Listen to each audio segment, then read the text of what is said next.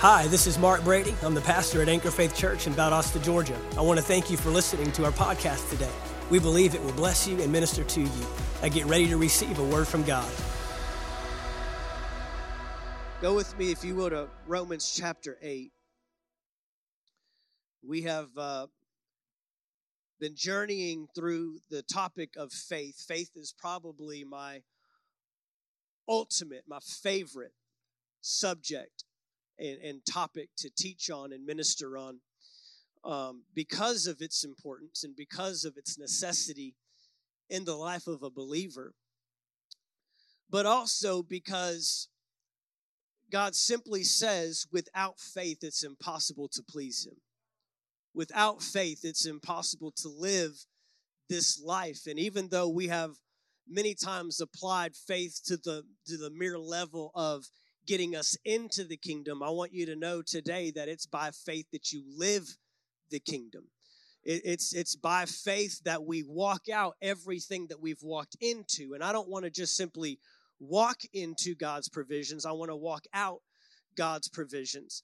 And you can apply faith to far more than just believing that when you die, you'll go to heaven, to far more than my old life is gone and my new life has come. You can apply faith to so much more and ought to apply faith to much, much more. And we have been using uh, the example of the Israelites coming through the wilderness and coming into the promised land. And it was, uh, in essence, a lack of faith that kept them from receiving all that God had promised. And no different is you and I in the life that we live, that there are things uh, that God has promised us, um, a life that God has promised us, uh, blessings that God has promised us that are going to demand a, a pull on or a strengthening, if you will, of our faith. Faith is meant to be strengthened. Faith is meant to grow. Faith is meant to be developed.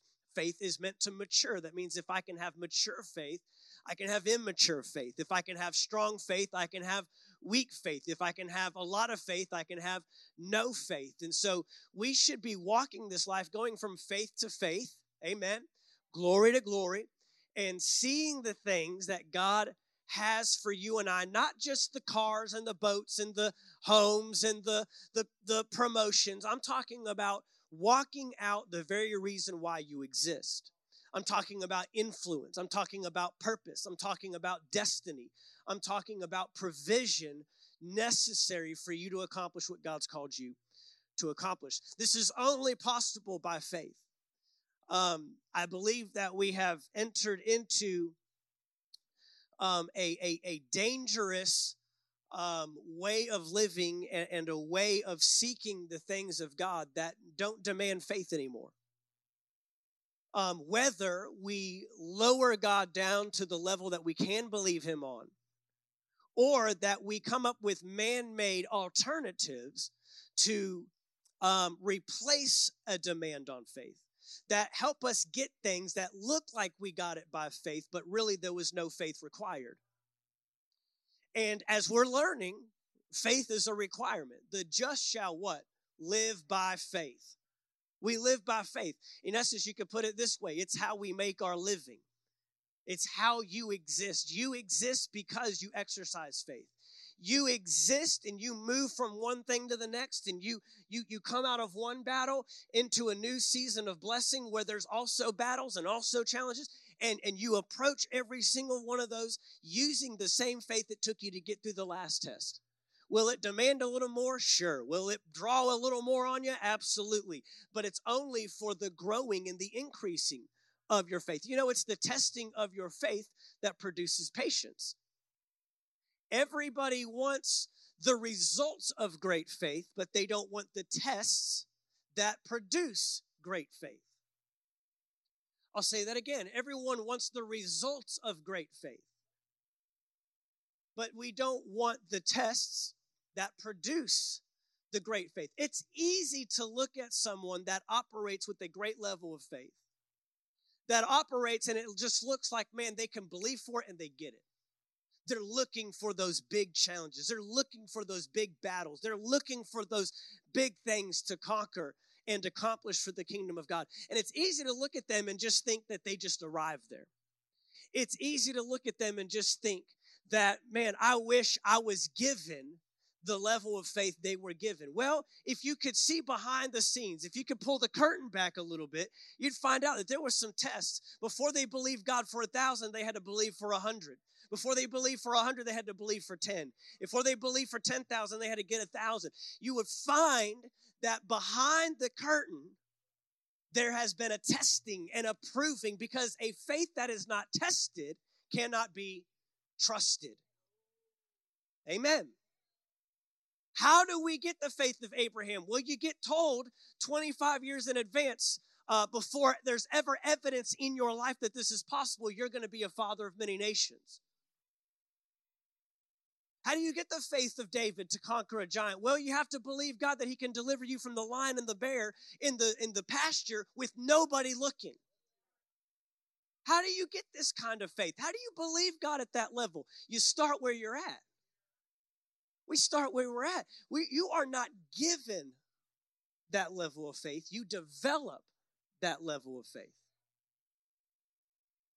It's easy to look at the steward that has five and say, man, I wish I had five. Well, they had one at one point. And they turned one into two. And they turned two into four. And, and they just began to work and mature and develop and use what they had. You will get the same. That's what I love about God. Is there there is no uh, there, there's no quantifying God. There's no saying, okay, you can handle 10 and you can handle two. And that doesn't work with God. God works on one principle alone faithfulness. He works on one absolute alone. What will you do with what you have? At the end of the day, any faith giant you can pick out or say, look at them, or wish I could be like that, or I should believe like they do, you they simply put into operation the, the, the applications and the practicalities of God, God's word. And the great thing about it is if you will do it, you can be right where they're at too. That's the way God, He's no respecter of persons.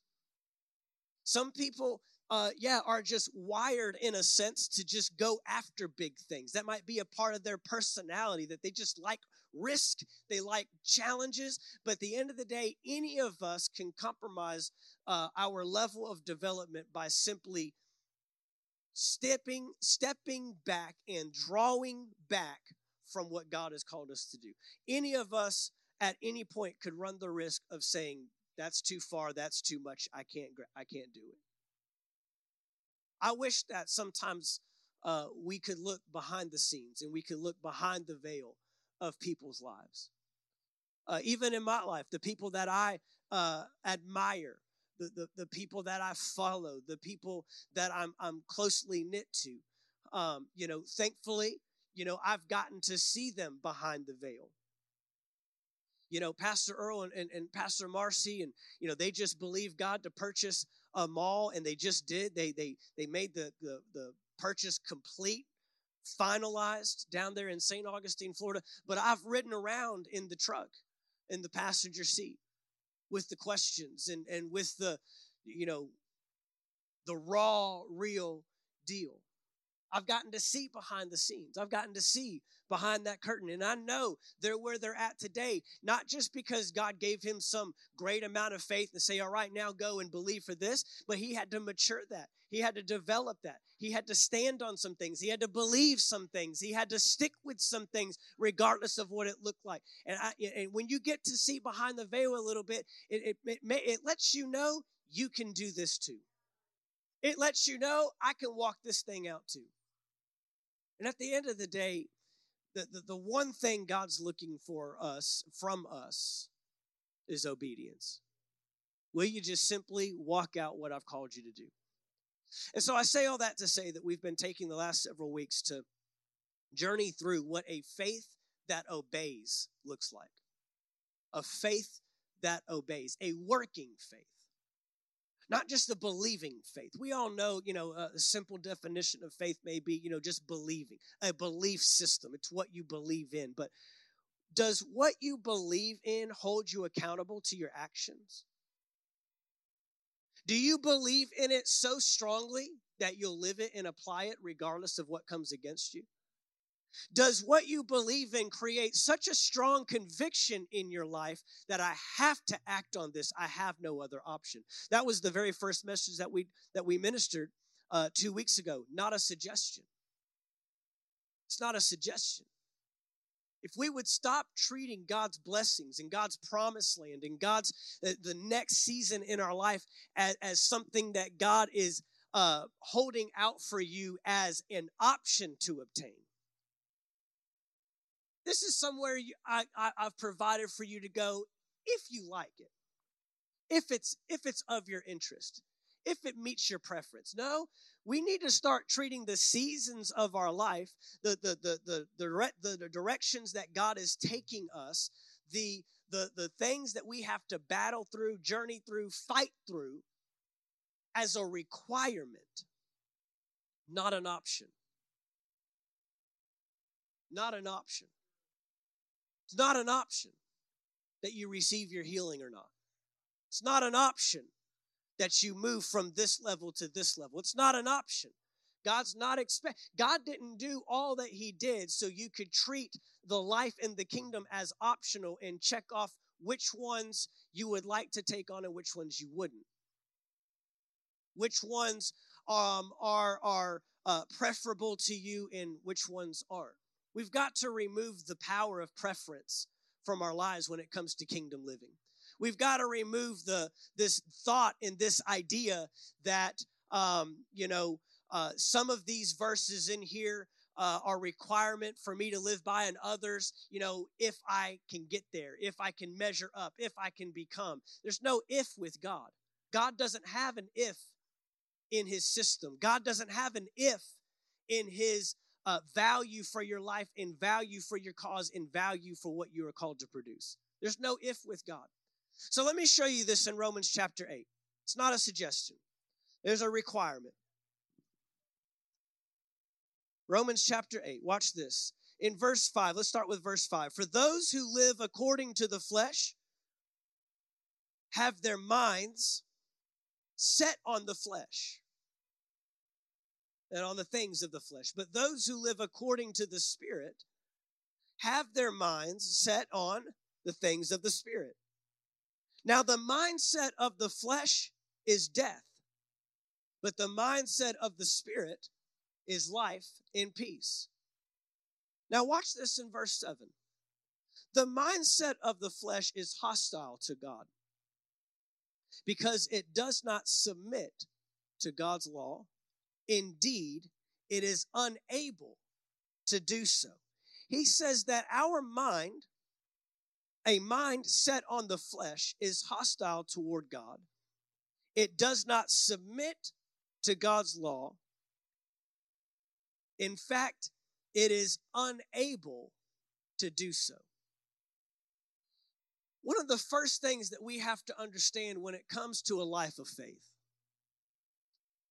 is that you and I, when we come into this world, we don't come in with a mindset on the spirit. We come in with a mindset on the flesh. We come into this world prior to the kingdom, prior to coming into the kingdom of God with a natural inclination, watch this, to doubt anything that God says, to disbelieve anything that God says. This is why um, so many people have to be convinced that God's word is true.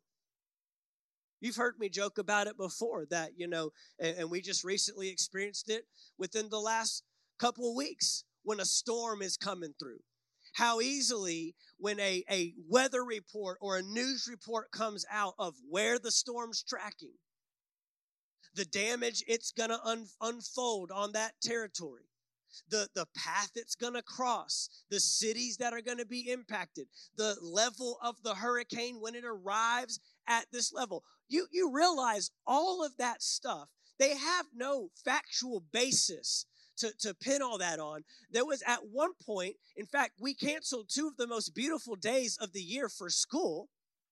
Hello? Thinking that storm was supposed to be driving right on through the panhandle, through Tallahassee, and right up into Valdosta, Georgia, right? and and and you know doing what Valdosta does best preemptively, canceling and shutting everything down. Uh, and so they just had the most beautiful days of the year at home hanging out. Like, man, if that's what it takes to cancel stuff around here, the sun shining, not a cloud in the sky, a beautiful breeze blowing through. Hey, I'm with it. Take off a day just to enjoy a beautiful fall day. Amen. We are making decisions and we are, um, you know, uh, setting everything in motion, boarding things up, buying water, doing all the things that we do in preparation for what someone says might happen. And we easily jump on that. You ever notice people jump way more easily on the negative than they do the positive? I wonder what would happen if, you know, the weather report came out and says, it looks like it's going to be beautiful in Valdosta. It's going to be amazing. No need to do this. And there would probably st- still be some of us uh, that are predisposed, predisposed to think negatively, uh, to think, well, I don't know about that. Probably think that that weatherman's jinxing us, right? Great. He said the storm's not. It's like we would we would rather believe the negative in hopes that it might not happen than than believe in the positive and find out that the negative still happened. You ever notice that? Just in, internally, people. Well, it's because at the end of the day, our minds are wired and our, our, our lives are wired in such a way that the negative comes easier to us than the positive. The things of the flesh are much easier to receive than the things of the spirit.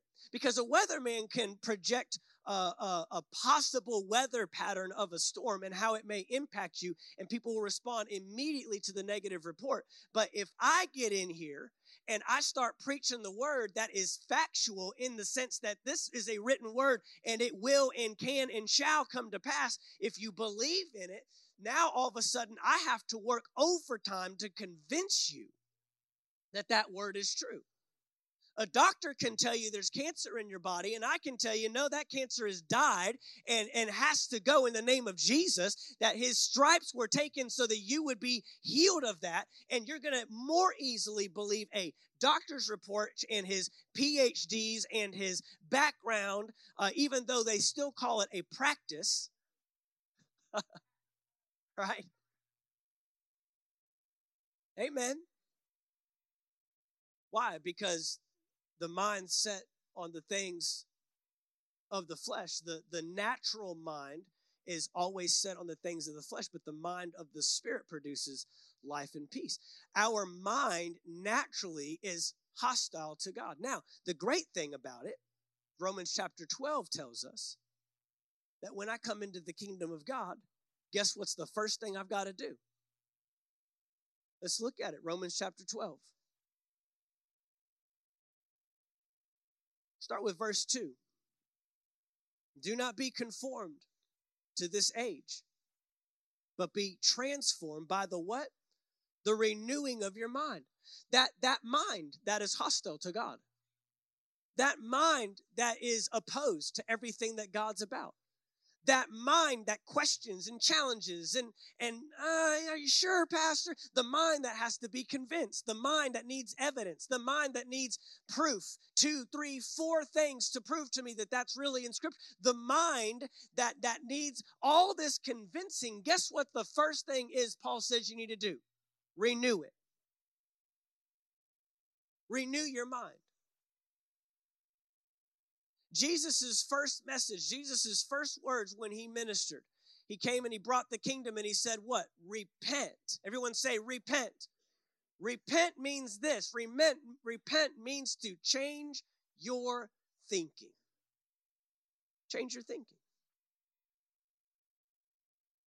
Ultimately, what repentance is, if you remember, uh, anything that has that RE in front of it it means to go back to a former state, renew. Well, what's that mean? I'm, I'm restoring my restore. I, I'm getting my mind back to a way that it was supposed to be, back to a way that it was prior to a condition that showed up that altered the state of affairs, that altered. Well, what was that? That was sin. That was death entering the world. That was this brokenness that showed up as a result of Adam and Eve's sin and Adam and Eve's brokenness. And now we're all born into that. So the first thing I got to do is I got to repent, renew, restore my original thinking. I've got to get it back into a, an alignment of the way it used to be, of a way that it was. Ultimately, all that the renewing of the mind is, the repentance is. It's simply this it's aligning my thoughts once again with the kingdom of God. It's aligning my thoughts once again with the kingdom of God. It's getting my thought life back in alignment with what does God say?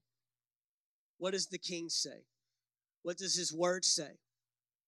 That should be honestly the the the the greatest um approach in life. The greatest pursuit, there it is. The greatest pursuit in life is getting my thinking back to the way God originally intended for us to think. It is that mindset, a renewed mind, that paves the path for a life of faith. A renewed mind paves the path for a life of faith. You cannot address your faith life until you address your thought life. Many people want greater faith, but they don't want to challenge the thinking that has them living in a weaker state of faith than they know they ought to be. It's the renewing of the mind that creates the context, if you will, for great faith. It's the renewing of the mind that shapes, strengthens, encourages, or deteriorates our faith life.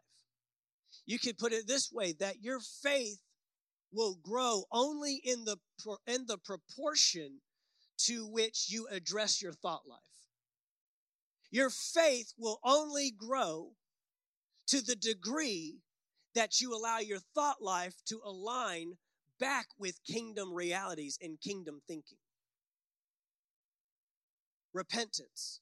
Not just coming to the altar when you give your life to Christ and boohooing and crying of all the things you've done wrong, but true repentance is I, I don't think this way, I think this way.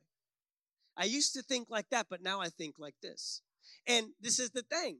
If we don't spend the time renewing the mind, guess what? It'll remain hostile to God, even with a spirit that's in line with Him.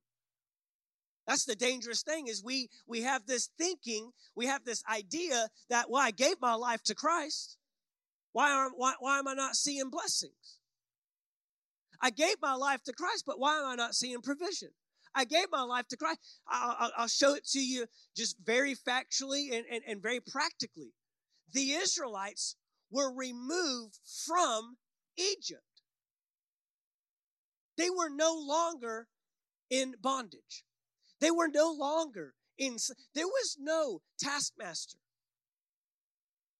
beating their backs, telling them when they could eat, telling them when they could drink, telling them what they could have, telling them where they could live. They were no longer under the thumb of Pharaoh and his Egyptian uh, uh, army and his Egyptian uh, lords.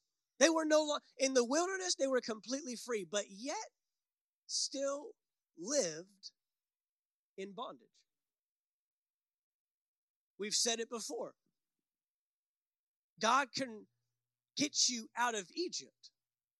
But the question is, can he get Egypt out of you? So what happens is is we have a hostile mind and a delivered spirit. I have a free spirit. Free in the sense that it's now submitted to God and his kingdom. I'm no longer in subjection to the world. I'm no longer in subjection to the enemy. I'm no I no longer have to live according to the way that I used to live, but I have a mind that's still hostile to God. I have a mind that still wants to do the opposite of what God wants to do. And he lets me know it never will be. It never will be. That's why it must that's why it must be renewed. That's why we must repent. That's why, and, and repentance is not a compromise between the two. Repentance is a slaying, a killing, a crucifying of one so that I can walk in the full provision of the other. Repentance is not one foot in and one foot out. Repentance is a wholehearted, I'm turning from this path and I'm going down this path. There's nothing back here. It's not a picking, well, I like that and I'll keep this, and I'll, but everything else I'll let go and I'll bring it along with me. No, it's a full on betrayal, turning away from a 180 toward the things of God. And that's how we're supposed to address the mind, he says. And with that mind, now God can make impact. To the Israelites in the wilderness, they refused to see things the way God sees them. But a renewed mind sees things the way God sees them. A renewed mind hears from God clearly. How many of you would like to hear from God clearly? How many? I mean, without a doubt. A few of you. Okay, we'll get the rest of you by the end of the service. That's all right. I don't I want to hear God clearly. I'm tired of is that God or uh, I don't is that just bad indigestion? Was that really God? Uh, is that is that just me wanting that or is that really God speaking? I want to hear God. I said I want to hear God and hear him clearly, knowing. And he doesn't need to speak up.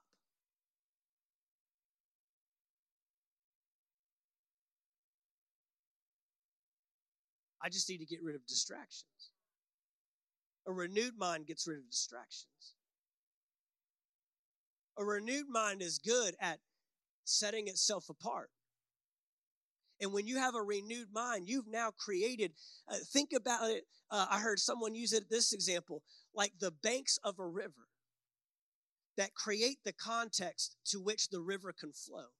And having those banks in place and those strong outer boundaries in place, they don't restrain my thinking, they ease up the flow of my thinking so it can get to where it needs to go.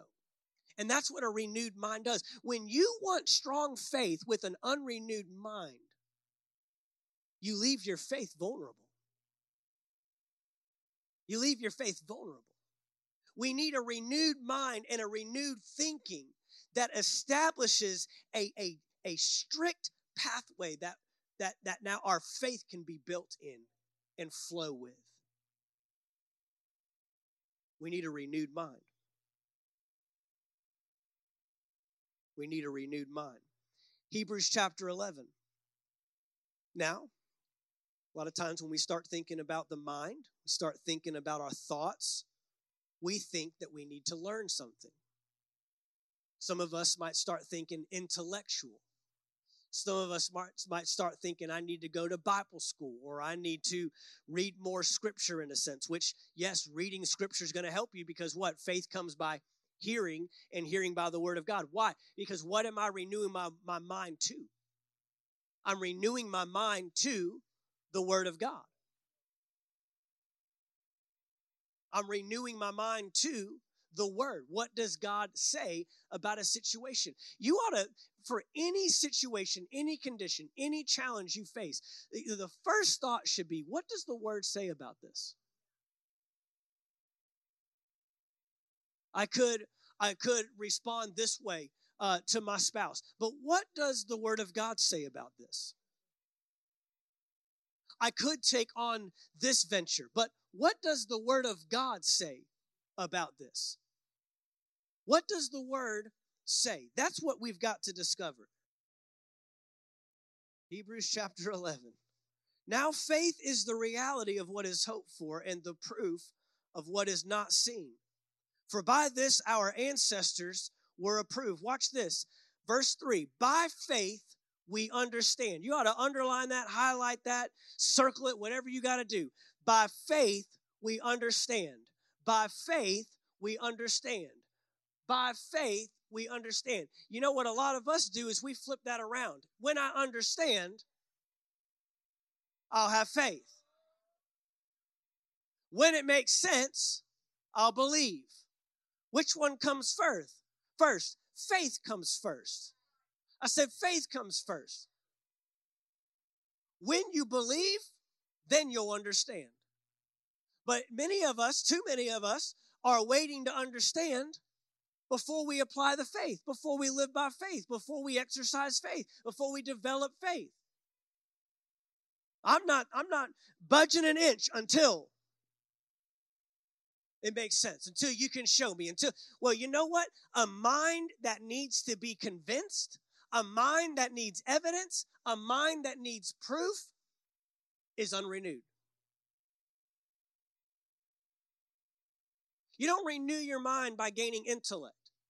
You don't renew your mind by hearing of somebody else that went through what you went through. Man, I love testimonies. I'm, we are delivered by the blood of the Lamb and we overcame them by the blood of the Lamb and by the word of our testimony. Amen. But you know who the testimony really is helping? The person that came through it to remind themselves of God's faithfulness. But you know what you need faith in? You don't need faith in, well, so and so went through what I went through, so now I know that God. No, you need to have your faith built and applied on the Word of God. An unrenewed mind says, well, when you can show it to me. An unrenewed mind says, well, when I hear of it happening to so and so. An unrenewed mind says, I need convincing, I need proof. But how many things in life do we do without needing convincing? Without needing proof? I mean, people apply this level of faith to things all the time. We, we have all kinds of weird little things that we put our faith in and put our faith on. But then it comes to the Word of God, and all of a sudden we're doubting. Why? Why? It, it, it's not just a predisposition to think negatively. It's not just, well, some people are optimistic and some people are pessimistic. No, it's a natural mind of the flesh that is naturally geared and wired to disbelieve, discredit, and discount the word of God in anything that he says. It is hostile to God and it can never be brought under subjection, so it must be crucified, it must die. Remember what we said Faith is evidenced by obedience. Doubt is evidenced by rebellion. If we're not following God and His Word, if we're not obeying and responding to what He says, if we are not uh, putting into practice or taking the steps that He's called us to take, it's because doubt exists somewhere in our heart. It's because a disbelieving has crept in, or we have tolerated it because we have un, we have a mind that is unrenewed. We have a thought life that has not been brought back into alignment with the kingdom.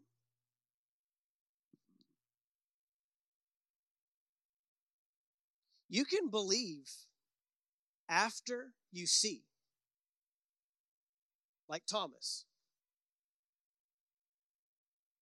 But just know that it will cost you vulnerability in your faith from that point on.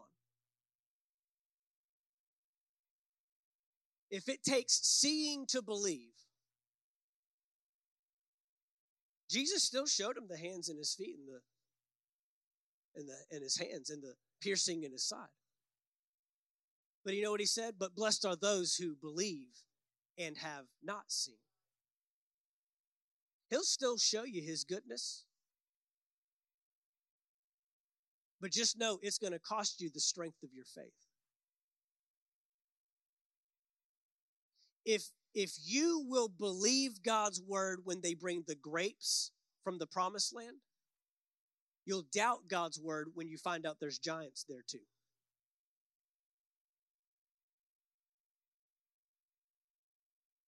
The grapes were never meant to be the substance upon which they applied their faith. The, the grapes were never meant to be an item they brought back to, to say, okay, now we believe. Because if you'll believe because of the grapes, you'll doubt because of the giants. No, they were supposed to believe the word. The word that God spoke, not the word that the because see, here's the thing is is the, the enemy will throw you every now and then a positive report just to keep you thinking you're on the right track. But then he'll bring you the negative report along with it too. Remember, they came back and they said, It is a land flowing with milk and honey. They even brought back physical evidence showing them these large grapes that had to be carried on a pole between two men. Right? But since their faith was substantiated on physical evidence and not the Word of God itself, an unrenewed mind will even look at the positive and still believe in the negative. They, they had a chance, they had a choice. They, they could have said, well, look, I mean, we, we, we've got the report that it's, got, it's, it's a land flowing with milk and honey.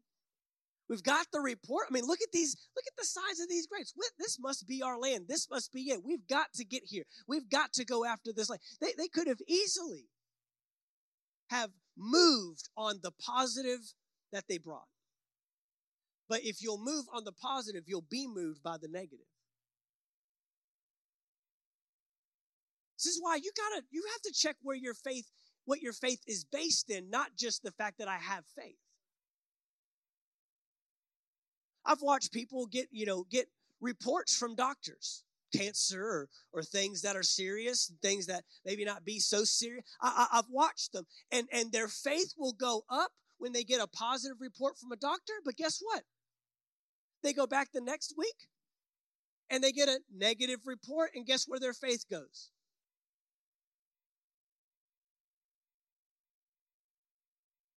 No. I don't care what the doctor says. You can tell me it's all gone. I already knew that. See, if you're going to the doctor to get a report rather than going to the doctor with a report, you tell me that you see the difference. You see the difference. When we were standing with Ollie and his uh, parents, I'm checking in with Matthew, but I'm not checking in to see if God's word is true. Let me let's get a positive report today so that so that we know that God's working. Even when I don't see it, he's working. Even when it don't feel like it, he's working. Even when it doesn't sound like it. He we sing about it. When we just went over to their house this past week, took them a meal and, and got to see Ollie and hugged their necks and just man, so glad to see them home. Just just I mean, you thrive when you're at home. You can't your your your your healing and recovery, just naturally speaking, is so uh, restricted when you're in a hospital and in that environment and just around sickness and disease and death. But man, you get home and you just see them so lively, and it's almost you look at them, it's like, you, were you literally just in the hospital for a month? You look amazing. And we looked them in the eyes and we just told them, we are so proud of you. Because this is why we do what we do. I don't do this up here for a paycheck. I don't do this up here to get oohs and ahs and, and people taking notes and, and, and retweeting things on the internet. I don't do this for that. I do this because people's lives are on the line. I do this because I know a word that is true and cannot be shaken. And we just always remind them you're prepared for this, you're equipped for this, you're ready for this. You, the, the, testing comes to prove of what is there. A, a, a, teacher does not test a student on something that they have not learned or have not been taught. And the testing is not designed to keep them at the, at the current grade. It's designed to move them to the next grade. But you can't go to six until you pass the test that proves you learned what you needed to learn at fifth. We do this in the natural and then we wonder, oh God, is God trying to test me? Is God trying to teach me something? Oh God, why would you do this to me? Oh God, oh, why, why would you allow this? I'm trying to get you from one level of faith to the next level of faith. This is where we prove that we've obtained to the level that will uh, graduate that will graduate us and elevate us to the next. That was their opportunity going into that promised land. Will you believe me at my word? Oh God, why are there giants in the land? Oh God, why didn't you clear out the territory? And we moan and we whine and we complain. Just like the Israelites did. Rather than recognizing his word is the same yesterday, today, and forever. His word is the most sure thing that I have. I mean, do you really want to relegate your faith to the words of man? Do you really want to ride that roller coaster of up one day, down the next? Do you really want to ride the, the current and the wave and the ins and the outs and the ups and the downs of life? No. We want a faith that cannot be shaken. We want a faith that's immovable. We want a faith that in the face of winds and waves, we, we, we, we don't want a, a, a faith that only is applied and only believes as long as everything goes our way. You don't want that faith, and God doesn't want that faith for you either. I want to show this to you real quick in Matthew chapter 8.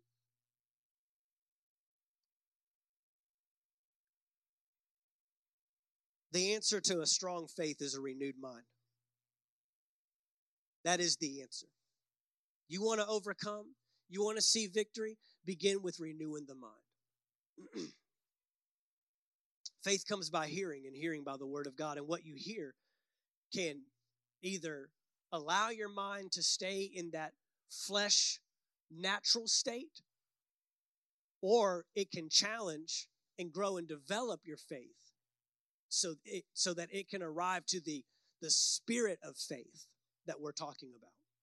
In Matthew chapter 8 and verse 5, and when Jesus entered Capernaum, a centurion came to him begging him saying, Lord, my servant is lying paralyzed at home, terribly tormented.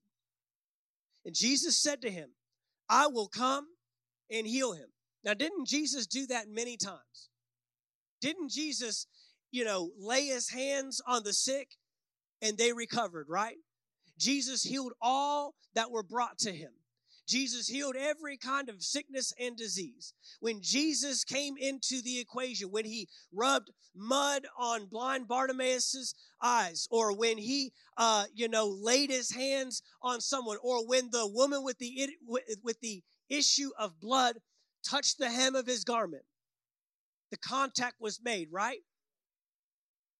The contact allowed for the uh, the faith in the individual to be developed, to build on, to, to have their something, to have something to lay their faith on. But watch what this centurion says. He says, Lord, I am not worthy, verse 8, for you to come under my roof, but just say the word, and my servant will be healed. Now, this is an interesting scenario because up to this point, we don't have a a a, a, a what's the what's the word I'm looking for? We don't have an example of this. What's the word I'm looking for when something comes first? Precedence. We don't have precedence for this. We, what's he basing his faith on? Imagine having such strong faith that you one up Jesus. How many of y'all have ever had that conversation with Jesus? Usually, God responds and he says, I'll do this for you. And we say, okay, will you come in down here? we start this negotiating. We start this putting out of the fleece. Imagine Jesus coming in here and you respond with, actually, all you got to do is say it. You don't need to touch them. You don't need to be there. You don't need to come to my. I, we're talking about a marvelous kind of faith. he says, If you only speak the word, my servant will be healed. No precedent, no example. This is a man that doesn't have a Bible. Come on. I mean, you know, it, it, it gets sad real quick when we read a book of people that did things without the book. And we have the book. I said, we have the book. He's putting in, he's putting faith in Jesus in a word that he's that nobody's written a book. He can't go to say because it says in matthew chapter 8 verse 5 that if you just command the word that i know my servant he can't refer back to verse in scripture like you and i can yet believes what? That when you speak the word my servant will be healed. Even though you offered to me i'll come to your house and lay my hands on him and my and your and my servant will be healed. He still says no no no we can go we can do better than that just speak the word only. That, I mean, that's that's convicting. That hits home real quick. I go a step further. This man wasn't even a follower of Jesus. This isn't one of his disciples. This isn't one of the few that that that that that believed in God and believed that a Messiah was coming. This is a Roman soldier in about 19 chapters from here, those same Roman soldiers are going to be nailing him to a cross. There was nothing in them that said, This is the Messiah. This is the Son of God. This is the one we believe that has been spoken of and prophesied of, and that's going to be sent by God the Father to deliver us. He is on the opposite side of this thing, guys. This is a guy that is the furthest removed and says something as bold and audacious as, Speak the word only, and my servant will be healed. And we act like this is a level of faith you and I can't get to. We act like this is so far and above anything that we could be expected to apply. The, the, the, the blessing doesn't even apply to this man. He's a Gentile. The blessing doesn't even apply. But yet he believes without understanding. Yet he believes without an example. He didn't go to a church where some lady got up and gave a testimony of how Jesus spoke over her son and healed her son when he wasn't even there. Come on, I'm, I'm, trying to make this as practical so we can see the connection and see the understanding that this faith is possible.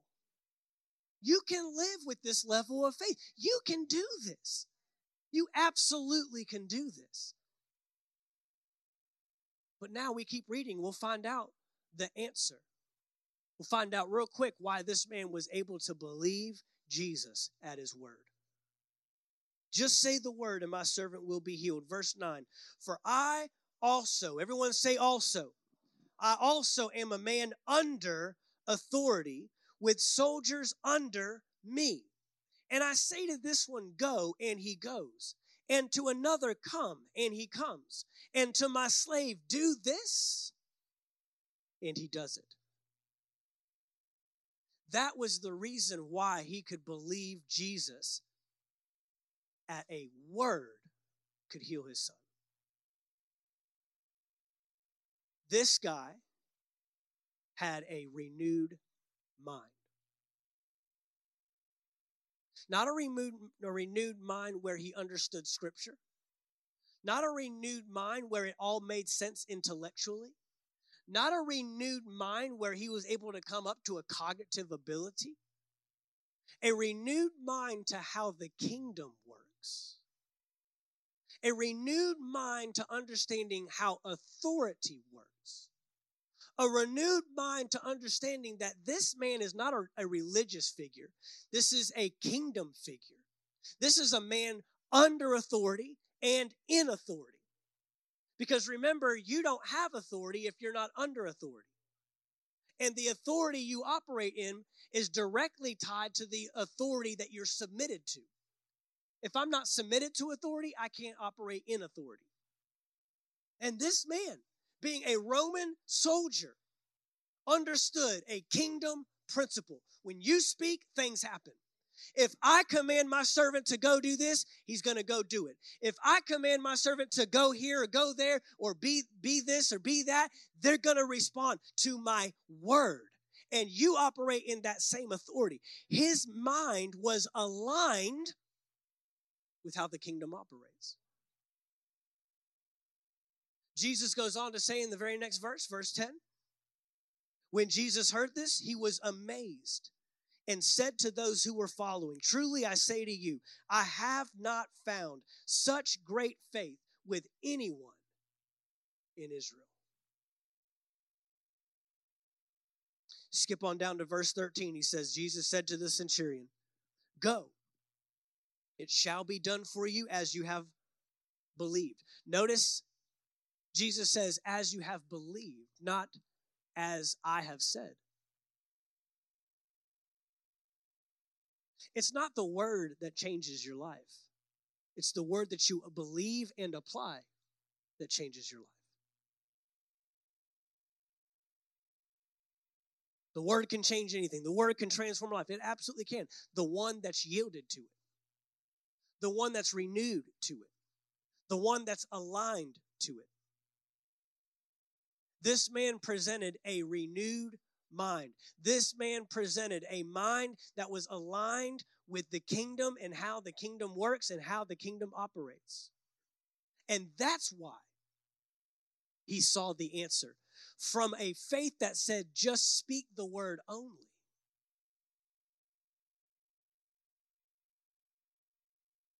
Amen.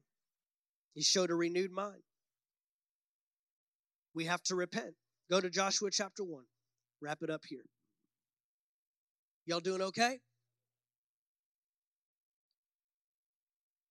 I'm telling you, this this is not difficult. The enemy wants you to think this is difficult. The enemy wants you to think that that level of faith is only attained to only attainable by some that have done this or done that, lived this way or lived that way. That's religious thinking. That's religious activity.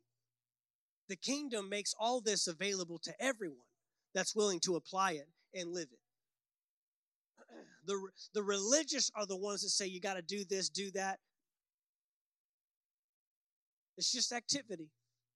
Faith doesn't come by striving, it comes by surrendering. Faith doesn't come by a striving to, if I get all this right and do all that. People are trying to build their faith and they're building their faith, but in the wrong things. They're trying to build their faith, but they're building their faith on the wrong foundation. And guess what? When the foundation shakes, so does their faith. When the foundation moves, so does their faith. Because my faith wasn't built on hoping that a doctor gives me a clear report this week. My faith wasn't built on the way that my spouse treats me when I repent and I ask and uh, ask for forgiveness and say that I'm sorry. My faith wasn't built on the external. My faith was built on an internal foundation grounded in God's word. And his word can't be moved. His word can't be shaken. His word will remain the same yesterday, today, and forever. So, guess what? So should my faith. Stay in the word of God regardless of what happens. So, Joshua chapter 1. We've talked about the Israelites, uh, how they came through. They got to the promised land, got a positive report, a negative report, believed the negative report over the positive report. They eventually died off in the wilderness. Joshua chapter 1 says, After the death of Moses, the Lord's servant, the Lord spoke to Joshua, son of Nun, Moses' assistant. Moses, my servant, is dead.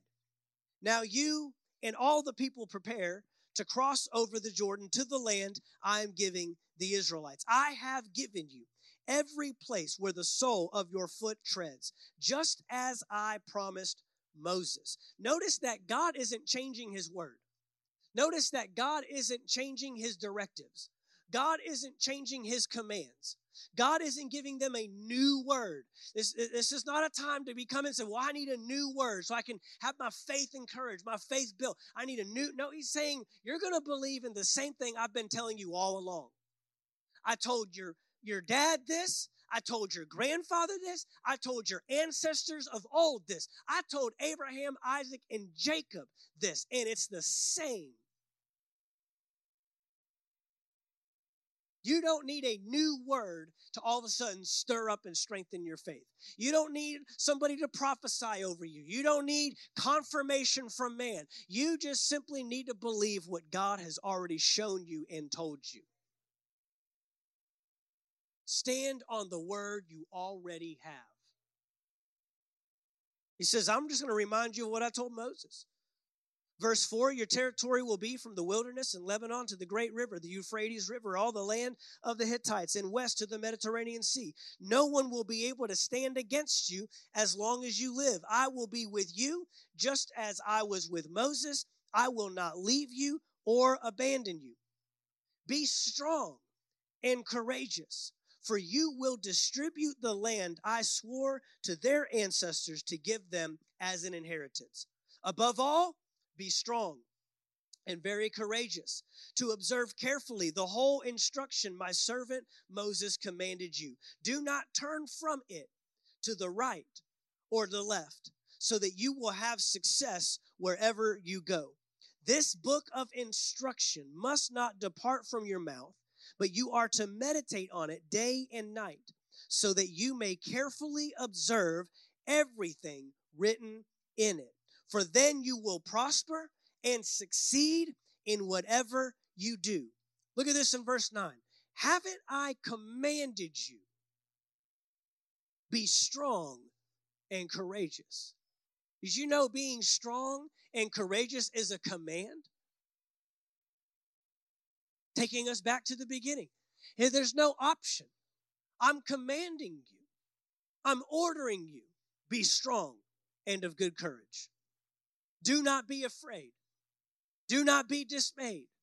Do not become fearful, but have great courage. Have a great assurance. Have a great confidence that what I said will come to pass. He says, Don't be afraid or discouraged, for the Lord your God is with you wherever you go.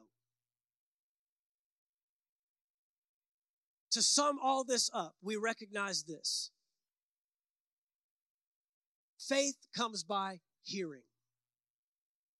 Hearing comes by the Word of God. And as we hear the Word of God, it's renewing our mind to create a new perspective and a new context for us to see the things that God has already spoken over our lives. A renewed mind does not need to be convinced God's Word is true. A renewed mind does not need proof and evidence that God's word will come to pass.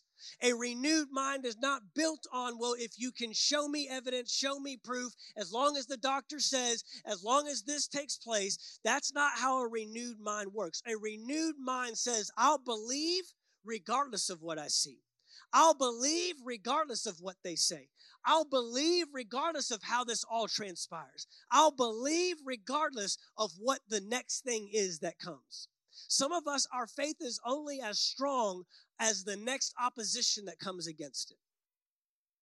But if you want a faith that endures through the tests, a faith that obeys even when it seems like everything is against you, you have to build your faith and your confidence and your belief in God's word and God's word alone. It shapes, it molds, it creates the, the, the confines, if you will, the context for which a mind that can believe God at its word is built. If we continue to neglect our thought life, in, in, in, in, in, in essence, you are leaving your faith open and vulnerable to every attack that comes. Worship team, if you come. The thought life must be addressed. Have you ever noticed that people, when we have what if statements, well, what if? You ever notice those are always negative? We never say, well, what if they get healed? Well, what if it works? well, what if he comes through? It's always, what if his word doesn't work? What if they die? What if I apologize and he still responds in, in hatred? What if what if I let that person back into my life and get rid of that root of bitterness, but but they're still offended and angry with me? It's always negative. But a renewed mind knows how to go to the positive. A renewed mind knows how to believe God at His word and doesn't rely on external circumstances and external conditions to satisfy a belief system. Here's the thing He's telling them, you cannot turn from the right or to the left. He's telling them, you need to observe this word day and night. He's telling them, you need to meditate on this word day and night. He's telling them, you need to observe to do, carefully do all that I've commanded you in it. Why? Because it, a renewing of the mind is at stake. And if your mind is not renewed to what my word says, if your mind is not aligned with how my kingdom operates, you won't accomplish the vision and the plan that I have for you. You won't walk into the promised land and you'll be compromised just like your ancestors were for their unrenewed minds. Oh, yeah, we're talking about a group of people that saw water come out of a rock. That's a miracle, by the way. That doesn't just happen. We're talking about a group of people that walked across a Red Sea with waters parted on each side, walked across on dry ground, even. They weren't even sticking their, their shoes in the mud as they're trying to get across. We're talking about a people that woke up every morning with breakfast on the ground. We're talking about a people that birds were literally delivering dinner. DoorDash has got nothing on God's delivery systems. This is way better than Grubhub or Uber Eats or whatever else there is out there. The original Instacart. Come on. And in spite of all that, disbelieved. Because if it takes water out of a rock, cross it across the Red Sea, birds delivering dinner, breakfast on the ground, for you to believe, then all it's going to take is vast territory, giants to cause you to disbelieve. You've got to ground your faith in something far greater than what I see. You got to ground your faith in something far greater than what I've accomplished, what I've seen God do. I'm thankful for the miracles. I'm thankful for the signs, but grandma's healing is not the reason why I believe I can be healed. My pastor's testimony is not the reason why I have a testimony. I have a testimony because I know God, I know His Word, and I know His Word to be true, and I know that it cannot fail, and I know that if I believe in it and stand on it, it will come to pass. Could we all be like the Roman centurion? God says, I'm going to do this. And you say, actually, I believe you could do this. I mean, did he not say, I can do exceedingly, abundantly, above all you ask or think? That's the God I serve. I said, That's the God I serve. I don't serve a God that limits his miracles and his signs and his wonders and his blessings in my life to the conditions I'm currently in. I serve a God that can do the greatest in the midst of the worst. I've seen God do great things in people's lives at their lowest points.